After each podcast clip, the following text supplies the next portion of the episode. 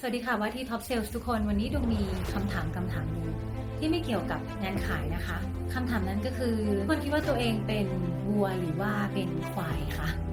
จริงๆแล้วดวงถามคำถามนี้ เพราะว่ามันมีสิ่งที่สัตว์สองตัวนี้ตอบสนองต่อภัยธรรมชาติที่แตกต่างกันออกไปโดยสิ้นเชิง แล้วมันสามารถที่จะ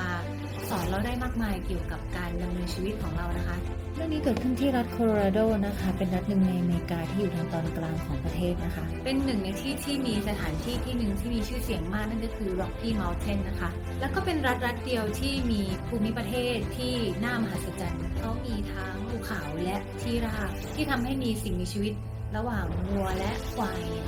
อาศัยอยู่ร่วมกันในรัฐเดียวกันนะคะ แล้วก็อย่างที่เรารู้กันนะคะว่า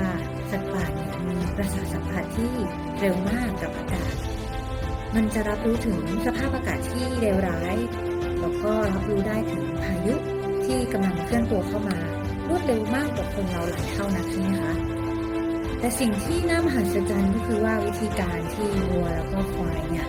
ตอบสนองกับพายุที่กำลังเคลื่อนตัวเข้ามา มันแตกต่างกันอย่างสิ้นเชิงเลยค่ะพอพายุเคลื่อนตัวมาถึงเนี่ย ทั้งวัวแล้วก็ควายเนี่ย มันรับรู้ได้แล้วก็มันรู้สึกได้ทันทีนะคะว่ามีพายุกำลังเคลื่อนตัวเข้ามา การตอบสนองของวัวเนี่ยก็เหมือนกับคนเราหลายคนที่ทำกันนั่นก็คือมันเริ่มที่จะหันหลังให้กับพายุแล้วก็ออกวิ่งเพื่อที่จะหนีพายุที่กำลังมา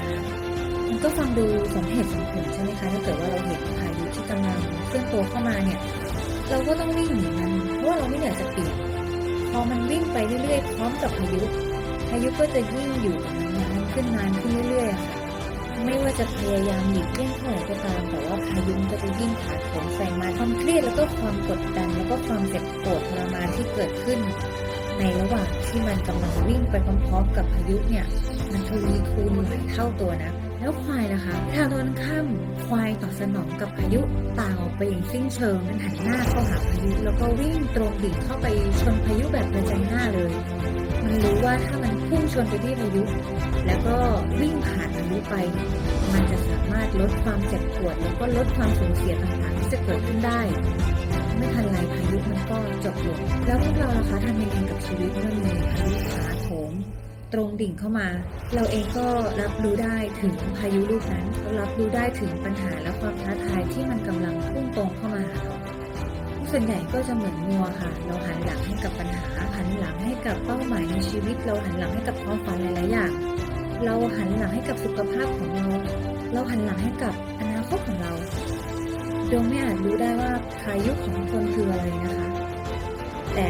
หวังว่าหลายคนที่กำลังฟังคลิปนี้อยู่แล้วก็กำลังหันหลังแล้วก็ออกวิ่งเพื่อหนีกันอยู่เนี่ย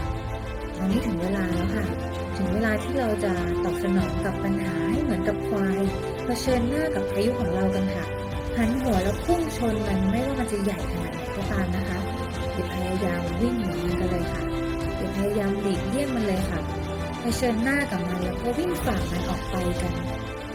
แน่นอนว่าการวิ่งฝ่าออกไปแบบนั้นคุณจะต้องล้มลงคุณจะต้องเจ็บปวด แต่ว่าแน่นอนค่ะว่าคุณจะกลับขึ้นมายืนได้อีกครั้งหนึ่ง แล้วในวันที่คุณตัดสินใจวิ่งชนปัญหาวิ่งชนพายุนั้นนะคะ